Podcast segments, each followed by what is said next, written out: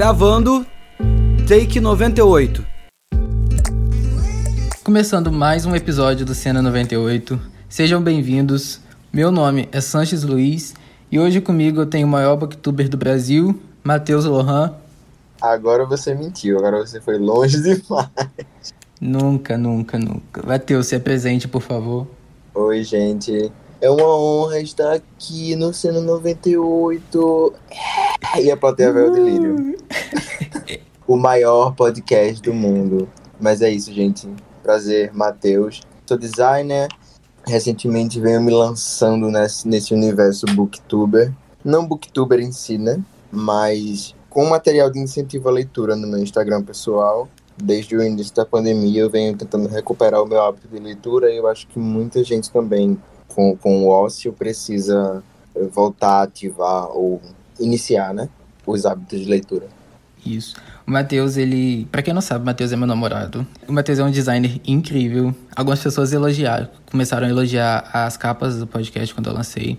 O Matheus que me ajudou a fazer, porque, né, eu não faria sozinho. Eu nem entro nesse mérito agora, mas já que você colocou o pé dentro, eu preciso reforçar, né, a honra de estar no podcast do meu namorado. Lembrando que vocês podem seguir as redes sociais do podcast, Twitter, Instagram, PodSendo98. Lá no perfil vai ter o link que vai te levar para todas as plataformas que o podcast está hospedado. Vai ter o link do Letterboxd também, onde tem uma lista com todos os filmes que os convidados indicarem. Dessa forma fica melhor para vocês se organizarem aí. Não tinha ninguém melhor que o Matheus para um tema desse. O Matheus é um leitor voraz e a questão de adaptação junta muito o meu mundinho com o mundo dele. Um dos muitos mundinhos onde a gente se encontra, né? Esse foi um dos. É, esse tema foi perfeito pra gente. E lá vamos nós. Pra mim, adaptar um livro não deve ser uma tarefa tão fácil assim, né? E eu tô apenas supondo, porque eu nunca fiz uma adaptação, né? Mas como no cinema, assim, não tem nada que você pode pegar e falar, ah, isso aqui é fácil de fazer. Porque se tem alguma coisa que parece fácil, é porque ela foi bem feita, mas não porque, de fato, ela é fácil. E eu posso dizer com certeza que fazer um roteiro não é uma tarefa simples. E aí algumas pessoas podem pensar que um roteiro adaptado talvez seja, de certa forma, mais fácil do que um roteiro original, porque você não precisa criar do zero, vamos dizer, se você já tem os personagens. Mas não é bem assim, né? Durante a escrita de um roteiro adaptado vão surgindo aí desafios, questionamentos, que obviamente cinema e literatura são duas mídias bem diferentes. E aí você precisa prestar bem atenção no que é melhor para aquela obra, para quando ela for transformada para um formato audiovisual. E como você vai adaptar essas cenas. O cinema, ele é uma arte muito específica. Algumas cenas que são boas no papel nem sempre vão ser boas na tela. Exatamente. Tem aquilo, né, as linhas do roteiro são diferentes das linhas do romance, no caso dos livros. A extensão das linhas em um roteiro, em adaptação para a tela, são extremamente mais enxutas do que num romance. É aquilo de tentar transformar em imagem o que demorou inúmeras páginas para ser descrito. É tentar transformar um sentimento que foi construído em vários capítulos, assim, em poucos minutos. Então é um trabalho árduo e muitas vezes não consegue ser executado, né? Pelo melhor que seja o diretor, pelo melhor que seja o roteirista, tem muitas coisas assim que são inconcebíveis mesmo, de levar até as telas do mesmo jeito que teve o impacto no livro. Sim, é um dos desafios, né? O que você tira e o que você deixa.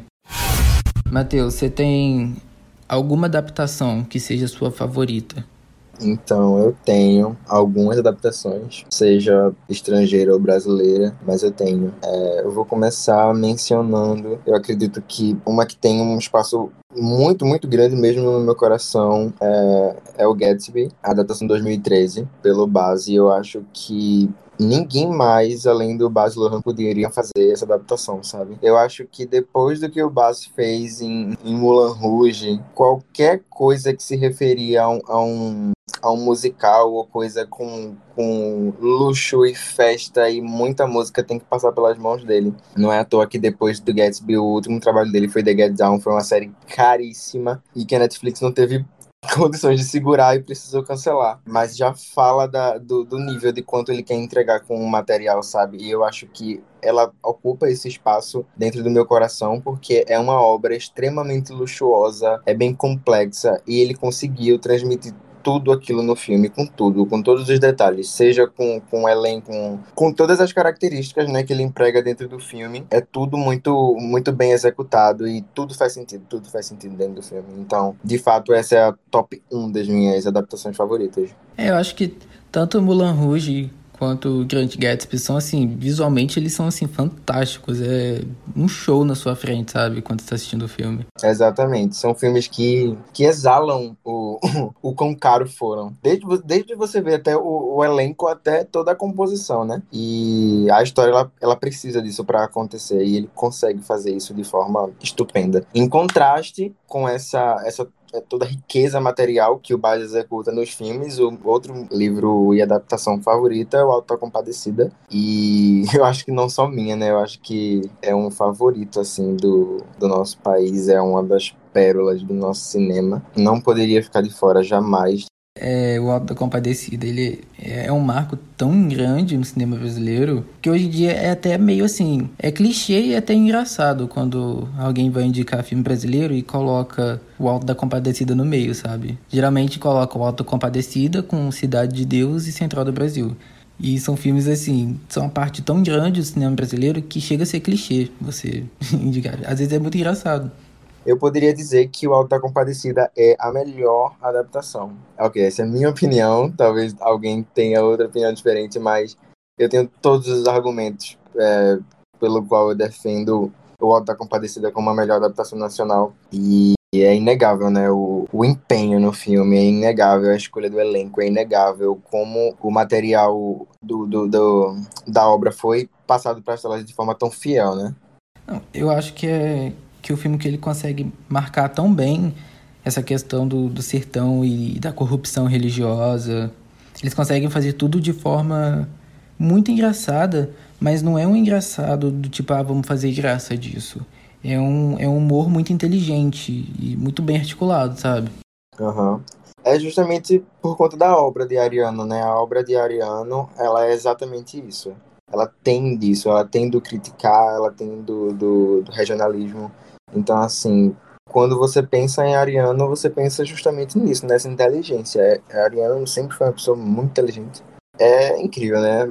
Pra mim, é uma obra sem igual. A adaptação também é sem igual, é fantástica em todos os aspectos. É o tipo de obra que você pode ler o livro, assistir ao filme, e os dois, assim, estão na mesma corrida de qualidade, sabe? Eu acho que a adaptação foi uma coisa, assim, que deu vida ao que já era mágico. E é disparado a melhor adaptação nacional.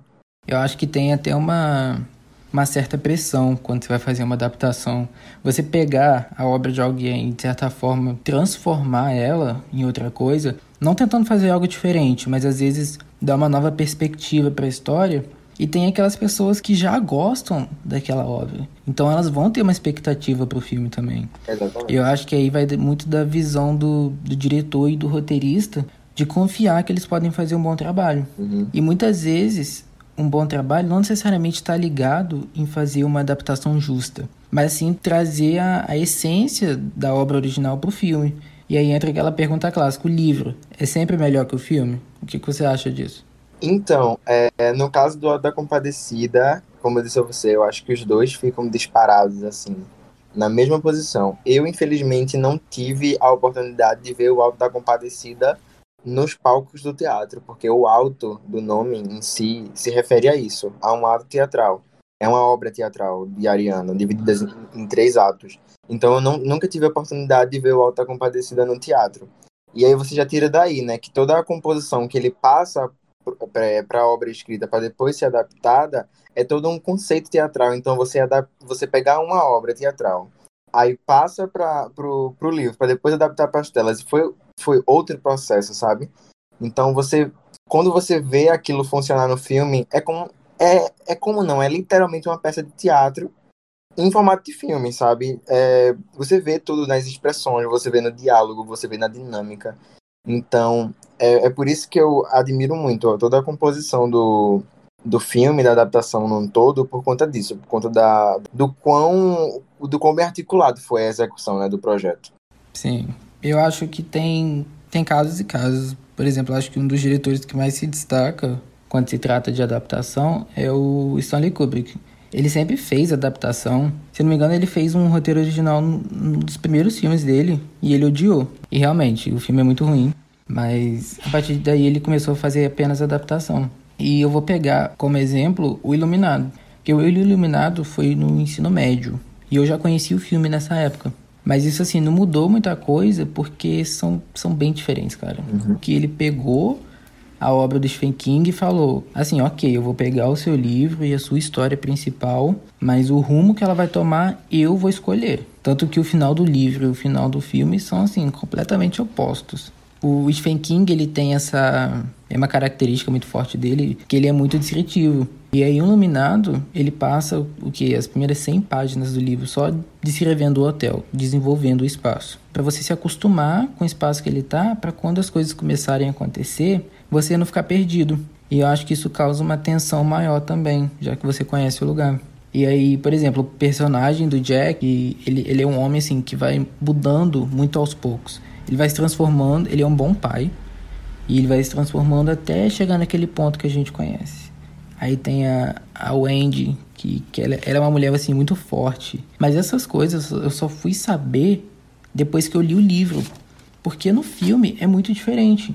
Só depois de um tempo que eu fui conseguir separar essas duas coisas. Que o Kubrick, ele não fez uma adaptação ruim. Ele simplesmente transformou a história do livro em algo maior. Porque no filme o hotel ele já começa assim, meio sinistro, se você reparar bem, as janelas do hotel aparecem, somem, é um lugar ali muito esquisito, sabe? Parece que não é real. O personagem do Jack Nicholson, ele começa o filme com cara de doido, e isso me incomoda muito. Desde a primeira cena dele, ele tá com cara de doido, é muito estranho. Tem muito isso, né, é como a gente falou no começo, a complexidade do livro acaba impactando em grandes diferenças. Claro, quando passa pela mão do diretor é outra coisa, né? Às vezes ele quer dar o seu toque, a sua marca, e isso colide muito com a premissa da obra em si. Mas tem muito disso de precisar de tempo para desenvolver ambientes, para precisar desenvolver personagens, para criar sentimentos, né, no decorrer da obra. Isso tudo vai influenciar no decorrer e no final, de toda forma. A complexidade de adaptar uma obra por conta de todos os seus detalhes, tudo que influi, né, quando você vai adaptar. Desde da introdução, a explicação de cenários, para fazer você emergir naqueles sentimentos e desenvolver personagens, é um grande rolê mesmo, é bem complicado. Ainda mais quando, sei lá, o diretor quer dar o seu toque específico, né, adicionar a sua marca na obra, e às vezes isso colide com o objetivo ou a premissa da obra original. O Stephen King, como todo mundo sabe, ele odeia o filme do Kubrick. Mas se você se colocar no lugar do Stephen King, você consegue entender a situação dele, porque o Kubrick pegou a história dele e transformou em outra coisa, mas não necessariamente outra coisa ruim, mas ele criou um universo muito mais absurdo, vamos dizer. A intenção do Kubrick não era fazer uma adaptação real. Porque o Kubrick, ele é muito bom com adaptação. Não é à toa que ele é um diretor tão celebrado, sabe? Se ele quisesse fazer uma adaptação muito real daquele livro, ele teria feito. Mas, por exemplo, tem uma cena do Danny, que é criança. O King, ele trabalha muito com horror fantástico. E aí tem uma cena no livro que o Danny tá preso do lado de fora na neve e as árvores começam a tomar formas de animais. Tem uma árvore toma forma de um leão pra tentar assustar, tentar atacar ele. Isso no livro é muito foda e faz total sentido, porque é uma criança ali. Mas eu fico tentando imaginar essa cena no filme e eu não vejo dando certo, sabe? Porque não condiz com o universo que o Kubrick criou. Essa cena das árvores só aparece no livro? Sim, só tem no livro. Entendi. E o Kubrick, ele soube escolher. É a questão que a gente estava falando sobre escolher o que entra e o que deixa de fora. Eu acho que ele soube escolher muito bem. Ele pegou exatamente o que ele precisava para criar um universo do Iluminado, mas o universo dele, não o universo do Stephen King. O meu maior problema com essa adaptação é que, para mim, o Kubrick, ele podia ter levado mais a sério, mais à risca, os personagens que o Stephen King criou. Porque, que nem eu falei, no filme, o Jack Nicholson, ele já começa com cara de doido. Então, quando as coisas começam a acontecer no hotel, não fica muito aquela impressão de que o psicológico dele tá piorando por causa do hotel. Parece que ele já trouxe coisas de fora, sabe? O problema não é o hotel em si. O Iluminado é um caso que tanto o livro quanto o filme são clássicos inegáveis. Mas na época que o filme saiu, o filme foi tipo escrachado. Falaram muito mal do filme. É até ridículo isso, porque hoje em dia a gente fala muito da questão da Framboesa de Ouro e tal. O Iluminado, sabe? Um filme do Stanley Kubrick. O Kubrick foi indicado, acho que é pior diretor no Framboesa de Ouro. E é muito engraçado, porque o Framboesa de Ouro é uma premiação que indica tipo Cats. Pra você ter noção de quando cagaram em cima do filme. Não, eu acho muito interessante ver isso, como muda. Falavam muito mal do filme, pra hoje em dia, que tem esse status de filme clássico, inegável. É muito doido pensar nisso. É, verdade. Como as coisas mudam em todos os aspectos, né? Pois é. Pra você, interfere quando você quer ler um livro, mas você já assistiu o filme? Então, eu não sou muito avesso, pra ser bem sincero. Eu até cogito ler o livro depois do filme, se alguém me convencer, ou se eu ler algo a respeito que, leia o livro que vai valer a pena. Caso a história do filme eu veja assim que realmente existia um potencial aí. Se isso é uma adaptação, eu preciso entender a obra original. E alguém me convencer, eu vou ler, mas eu não fico buscando, não. Vou ser bem sincero, eu não busco. Se for uma adaptação ruim, realmente a gente fica com o pé atrás. Eu não vou querer ver o livro, não. Porque pode acontecer da obra ser muito boa e a adaptação ser muito ruim, mas também a adaptação ser ruim e o livro conseguir ser ruim também, sabe? Não...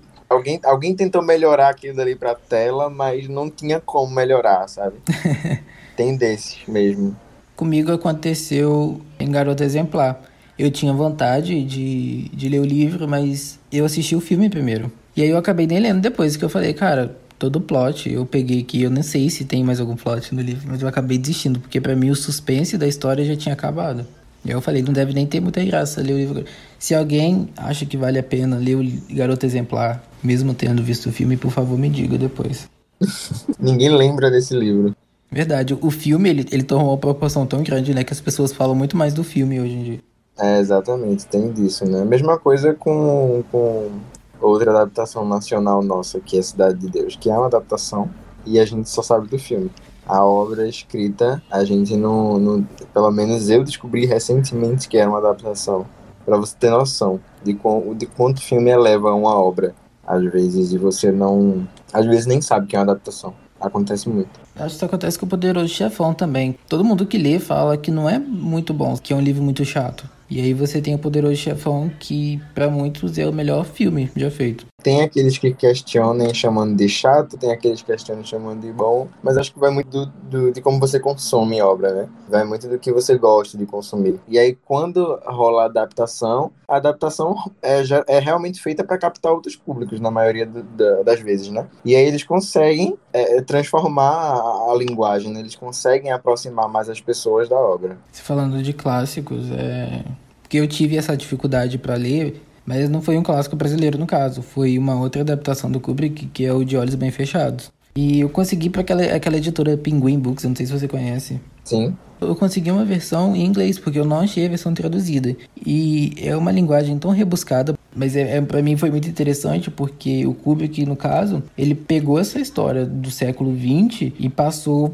no filme para Nova York dos anos 90. E aí, quando você for comparar, por exemplo, com Iluminado, em que ele pegou a história, sim, e transformou em uma coisa maior, e De Olhos Bem Fechados eu acho que ele fez uma ótima adaptação, porque tudo que eu tava lendo ali, tipo, eu tinha visto muito detalhe, sabe? Exatamente como tava no filme. Uma adaptação fiel, né, então, da obra que você gostou. E se sentiu contemplado em ver ela bem adaptada. Sim, eu cheguei a indicar o livro algumas vezes no Instagram, tem muito tempo já. Pra mim foi assim, foi muito do nada, porque eu nem sabia que era um livro também, eu não sabia que o filme era adaptação. E aí quando eu fui ver, eu já tava lendo. Outra obra minha, assim, que foi importantíssima na minha vida e construção como leitor, que até hoje está, assim, fresco na minha memória, sabe? Não, eu tô falando assim como se eu tivesse lido há 30 anos atrás. Mas foi Capitães de Areia, de Jorge Amado. Eu não poupo palavras em dizer o quão fantástica essa obra é e quão importante ela foi pra mim, sabe? Eu posso dizer que foi o meu primeiro contato com literatura brasileira.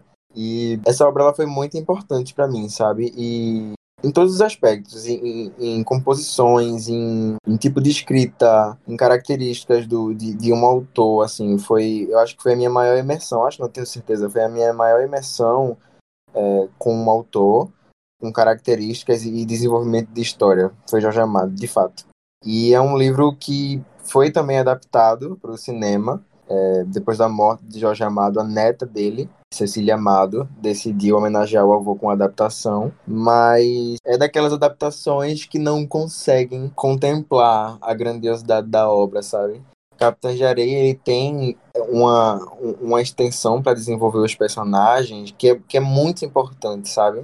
De desenvolver uma sensibilidade, de desenvolver questões pequenas e grandes, assim, que você só consegue com o decorrer de uma narrativa. E, infelizmente, ela não conseguiu, porque realmente é uma obra grande, sabe? São muitos meninos na história, para quem nunca leu. Capitães de Areia conta a história de garotos periféricos na cidade, Salvador, na Bahia. Ele vai vagar pelas ruas, sabe? Ele vai contar a história dos meninos, vai contar o drama, vai contar a dor, as feridas, a rotina, o dia a dia, enfim. E isso é muito grande, isso é muito complexo, são muitas coisas para contar, são muitas histórias para ligar, e ela não teve como fazer isso em menos de 2 horas, infelizmente, mas a gente entende, né, o objetivo dela, o que ela tentou fazer ali, né, foi mais simbólico do que fazer uma grande obra. Ela sabe que a obra do avô dela é intocável. A leitura é algo muito fantástico, a gente trabalha a nossa imaginação de uma forma tão forte, e o cinema, ele, quando se faz uma adaptação, ele tem que competir com isso. E aí ele vai desenvolver daquela história da melhor forma que puder, dentro dos limites dessa arte específica, no caso. E não é que às vezes não seja o suficiente, no caso de um filme ruim. Mas talvez não tenha sido feito da forma certa, né? Porque no cinema, se eu for parar pra pensar, já foi feito de tudo. Aí você precisa apenas, assim, encontrar a melhor maneira de contar aquela história. Que às vezes ela já foi contada, você só precisa reinventar. Eu entendo isso que você falou, porque no livro, né, você tem um tempo para desenvolver os personagens. E num filme, muitas vezes isso não acontece. Você consegue desenvolver 1, 2 personagens de boa, mas que nem você falou, como é um grupo de meninos, alguns vão acabar ficando de fora, porque não vai focar mais nos principais. Exatamente. Ou alguns ficam de fora, ou todos ficam rasos, né? Eu acho que a questão do filme é essa, é de você não conseguir aprofundar, porque todos ali são importantes, todos os arcos ali se unem na narrativa. Então é muito importante desenvolver todos ali, porque tudo está muito conectado, eles vivem juntos, eles se encontram de noite juntos, entende? Então, assim, a vida deles é estar juntos, eles só se separam para conseguir os seus bens individuais, assim, mas no final das contas todos estão juntos. É muito precioso o desenvolvimento desses personagens, é fundamental. E a gente sabe, né? Infelizmente, é um trabalho árduo fazer, mas o que vale é a intenção.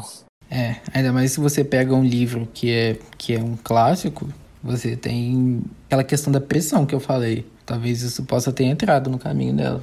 Talvez sim, né? A gente pode usar como exemplo um livro, não, uma obra, uma série que não é clássico. Só tem um teor clássico, né? Aquela coisa medieval, de guerra e fantástica, do George Martin, Guerra dos Tronos, que chegou num ponto que teve pressão de produção, teve pressão de escrita, teve pressão, uma pressão que a gente viu onde chegou, né? Foi bem nisso aí. Ele tinha uma obra excepcional, estavam conseguindo fazer até chegar a certo ponto que não tinha mais como amarrar as coisas. Ou seja, a gente vai dar o foco aqui pro que interessa. As pessoas estão comprando isso, a gente vai dar isso, né? Mas enfim, a gente tá falando de adaptação de série, né? Onde você tem tempo para desenvolver arcos, para desenvolver personagens. É muito diferente de desenvolver em 2 horas, quando você tem séries que somandam, tipo, mais de 200 horas. Então é bem diferente. Mas quais outras adaptações se destacam para você? Tem mais algumas, mas eu acho que uma que tá fresca, assim, na minha memória até hoje também, que foi uma leitura da mesma época de Jorge Amado para mim, da nossa ilustre Clarice, A Hora da Estrela. De fato, é uma adaptação, assim, gostosa em comparação à obra.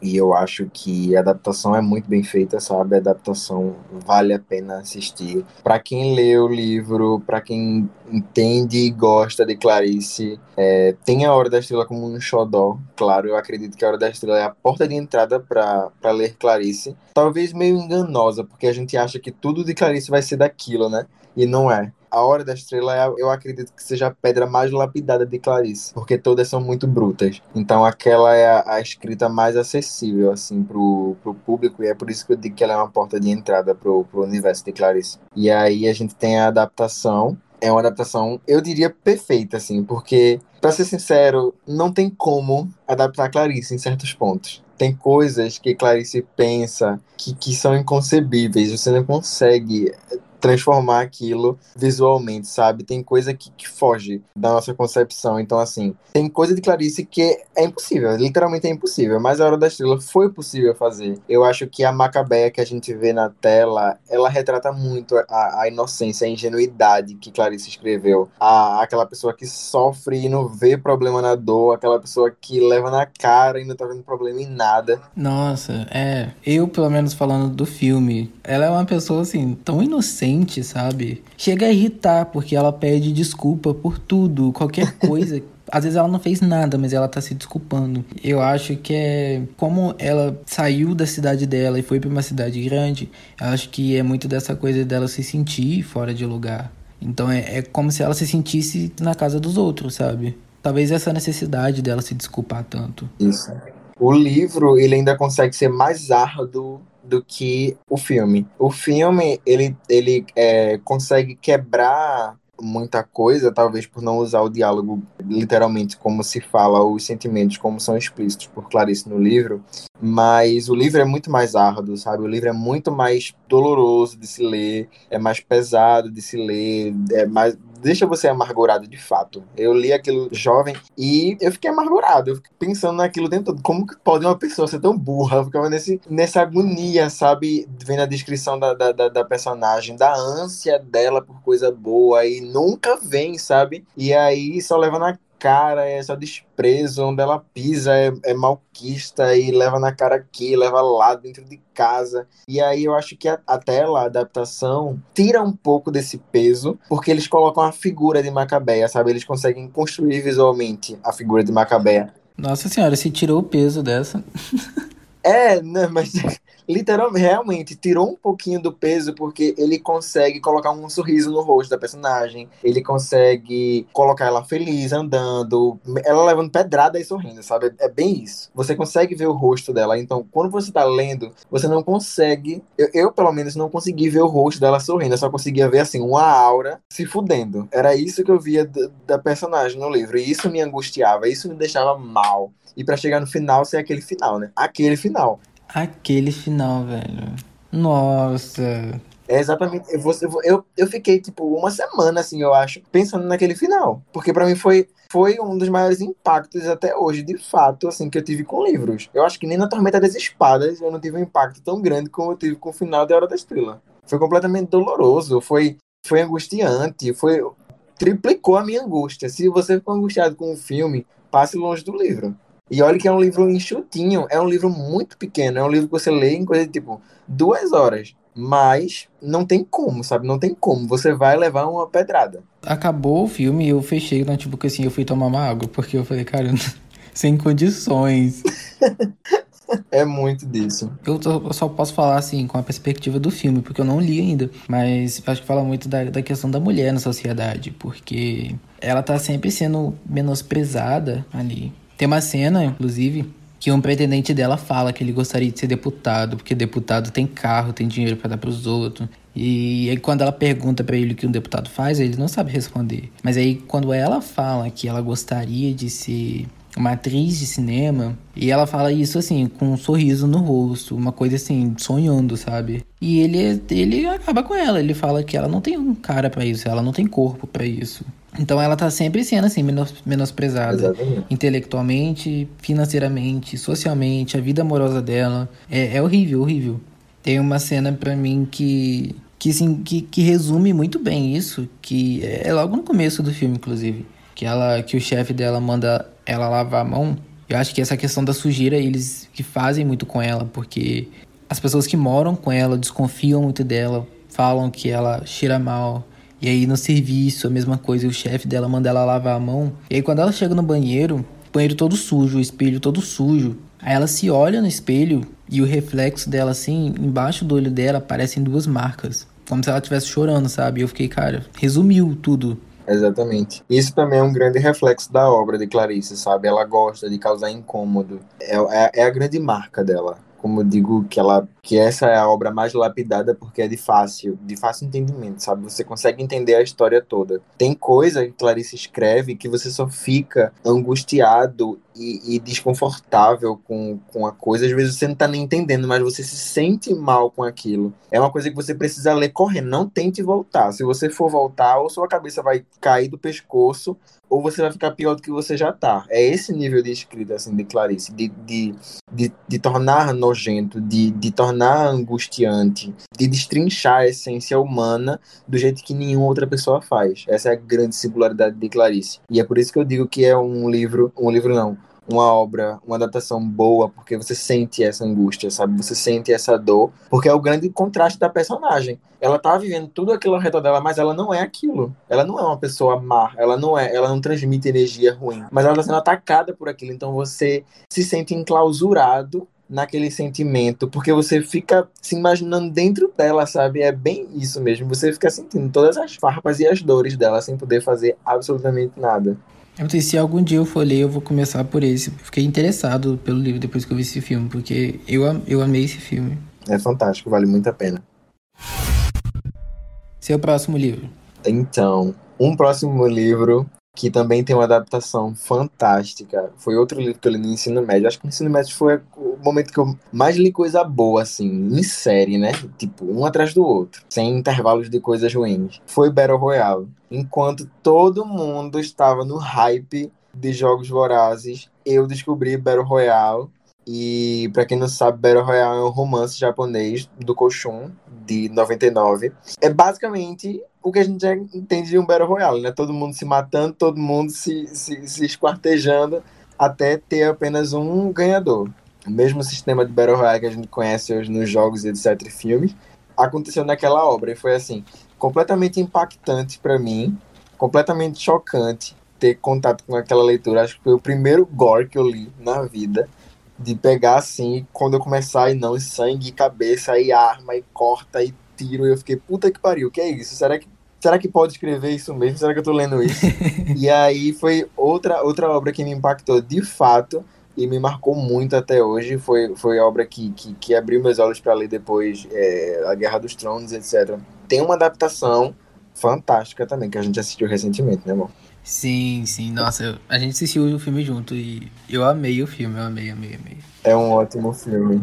Eu acho que tem muito essa comparação entre Battle Royale e Jogos Vorazes. E como Battle Royale saiu, uma década antes, acaba que fica essa desconfiança, né? Porque os dois são basicamente, assim, um jogo onde os jovens precisam se matar por ordem do governo até sobrar um vencedor, que nem você falou. Exatamente. E o mais cômico disso é haver um intervalo de mais de 10 anos, porque eu acho que o primeiro filme de Jogos Vorazes foi de quando? 2013 ou 2012, não sei. Eu acho que é por aí. Nesse intervalo, é completamente cômico Suzane dizer que nunca ouviu falar na obra, né? É cômico, porque Battle Royale foi lançado em 99, o filme foi lançado em 2000, ou seja, foi a diferença de um ano só. A única diferença é que ela conseguiu desenvolver outros arcos, né, dentro da história, assim, para fazer algo maior, por exemplo, de uma adaptação, de estender para 3 filmes, ou são 4 filmes, né, de construir alguma coisinha ali para poder dar corda para mais filmes. Mas a estrutura é exatamente a mesma, não é à toa que o jogo se repete 3 vezes tecnicamente, porque a base da história é o jogo, é como o jogo funciona. Então, se o Koshun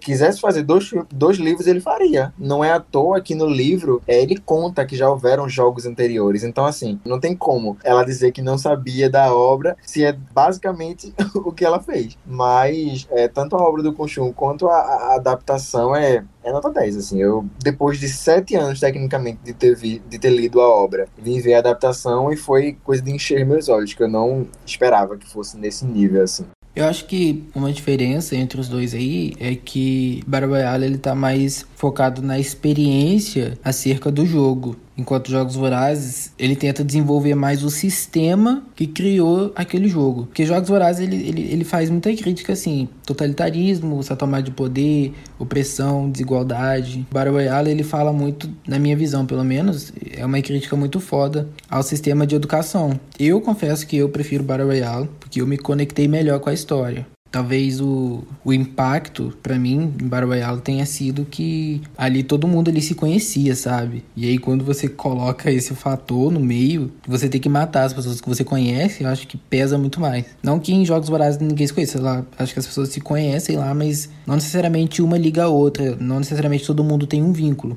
Mas isso de desenvolver outros nichos e explicar como surgiu, é justamente o que eu disse, né? Se ela desenvolve alguns nichos, coloca mais personagens, ela vai desenvolver contato, ela vai desenvolver romances, relações, pra poder estender a trama, né? Ela não... Por exemplo, Battle Royale é uma obra 100% fechada, não fica nada de fora, até porque todo mundo morre, sabe? Então, assim, vai chegar no final... Sim. No começo do livro, ele já fala que houveram outros jogos, que o sistema é assim, e aí chega esses novos alunos, né, para participar do Battle Royale. Todo mundo pega de surpresa, que eu acho que eu vejo aí um ponto muito diferente, porque nos Jogos Vorazes você sabe que uma hora você vai pro jogo, no Battle Royale você é pego de surpresa, e aí você é pronto para confrontar, e eu acho que é nisso que a energia vai lá em cima, e o nervoso vai lá em cima, tanto para quem tá assistindo, quanto quem tá lendo, né, que vê a grande tensão que é o jogo. Se o jogo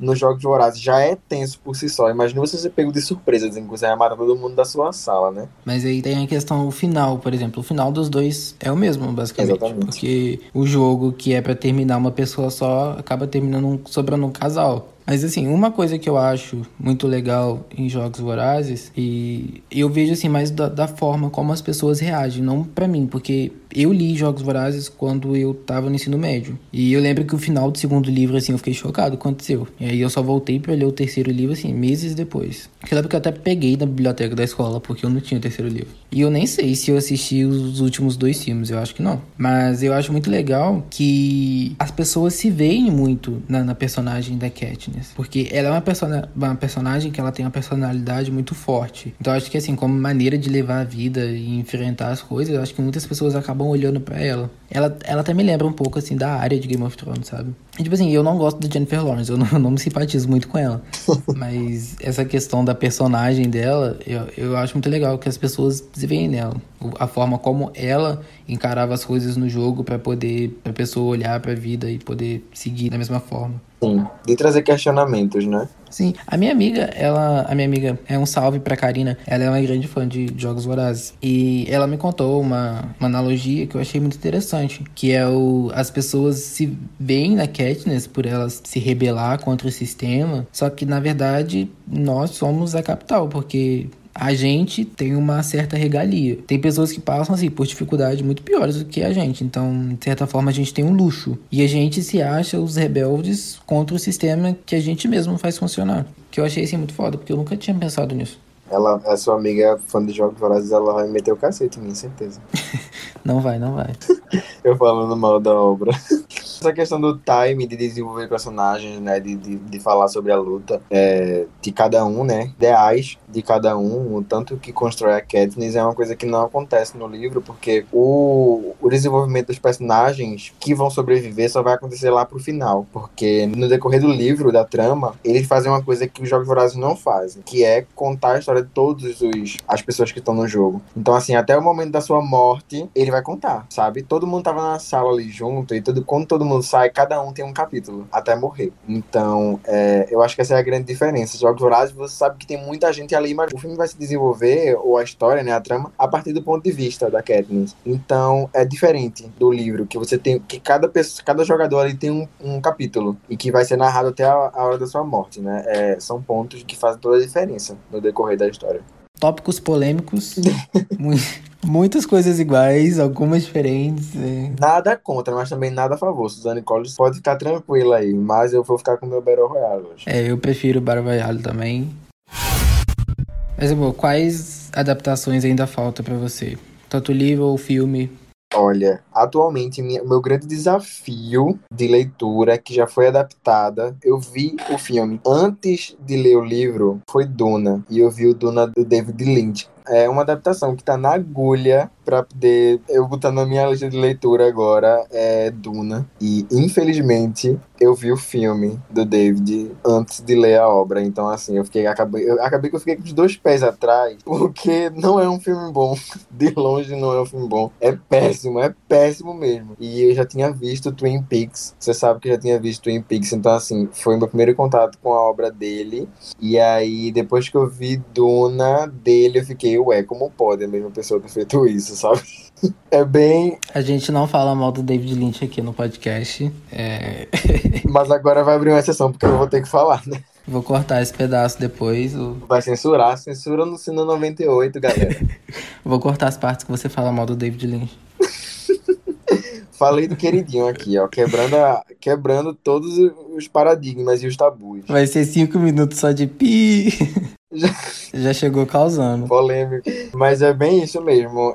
Foi um filme que eu fiquei, ué, como pode? É o filme que é muito ruim mesmo ou a obra que é muito ruim e não teve como adaptar? Não é à toa que eu acho que a do David já é a segunda adaptação, ou é a terceira, não sei. E ainda vai vir mais outra agora. Ou seja, é uma luta pra adaptar essa... Tem uma nova chegando aí, né? Tá vindo uma nova aí e meus amigos já leram e Matheus não desiste, lê Duna. Mas eu tô com os dois pés atrás, porque se eu ler aquele livro, que não é pequeno, ele é muito grande por sinal, e ele for ruim, eu acho que eu vou ter uma grande ressaca literária e vou ficar longe de livro por um tempo, sabe? Então eu tô ponderando, assim, comendo pelas beiradas e criando coragem, né, acima de tudo, pra poder encarar aquele calhamaço. Não, quem me conhece sabe que eu gosto muito do David Lynch. Twin Peaks é minha série favorita e por muito, acho que por 2 anos seguidos, Mulholland Drive foi meu filme favorito também. Então, eu gosto muito das obras dele, mas realmente todo mundo fala muito mal de Duna, que foi um dos pontos baixos da filmografia dele. Não tem como falar bem, na verdade, né? Acho que pra mim, eu tenho muita vontade de ler Mrs. Dalloway, da Virginia Woolf. Às vezes você já leu ou conhece, mas eu morro de vontade de ler esse livro. Então, eu conheço, mas eu ainda não li. Eu já vi muitas pessoas falarem bem. E tem o filme As Horas, que eu não sei se é uma adaptação desse livro ou se é de outro. Porque eu sempre achei que fosse desse livro, mas agora eu tô começando a ter dúvida se é ou não. Então, eu acho que As Horas é um filme que linka com Miss Dalloway, né? Se não me engano. Né? Sim, tem a personagem... É quando ela tá fazendo a história, né? Ou algo do tipo. É, alguma coisa assim. Eu acho meio confuso, que eu não entendi ainda. E o Bebê Josemar também, eu tenho muita curiosidade pra saber se o livro é tão bom quanto o filme. Todo mundo sabe que eu falei muito desse filme no primeiro episódio, mas eu amo o Bebê Josemar. Mas é isso, amor. Muito obrigado pela sua participação ilustre, por aparecer nesse podcast. Oh, eu que agradeço. É uma honra enorme estar aqui, no maior podcast que existe. Ele sabe que eu vou voltar, tô fazendo charme. Eu tô fingindo costume apenas, tô fingindo assim que não sei de nada. Gente, leiam. E mais importante de tudo, defendam o livro. Isso aí. Matheus fez um post sobre isso lá no Instagram, quem quiser conferir no perfil dele, tá muito maneiro. Isso, gente. Quem quiser saber mais sobre todo esse tramite que tá acontecendo, querem taxar nossos livros e Paulo Guedes quer destruir o acesso à informação e foder os pobres, como sempre, né? Isso tá acontecendo a todo vapor e a gente não pode deixar isso acontecer. Então vamos defender o livro, vamos lutar pelo que é nosso, por direito. E é isso. A leitura transforma. Obrigado, amor. Obrigado, amor. Obrigado a todo mundo que chegou aqui, que ouviu o podcast. E é isso, gente. Até a próxima. Valeu.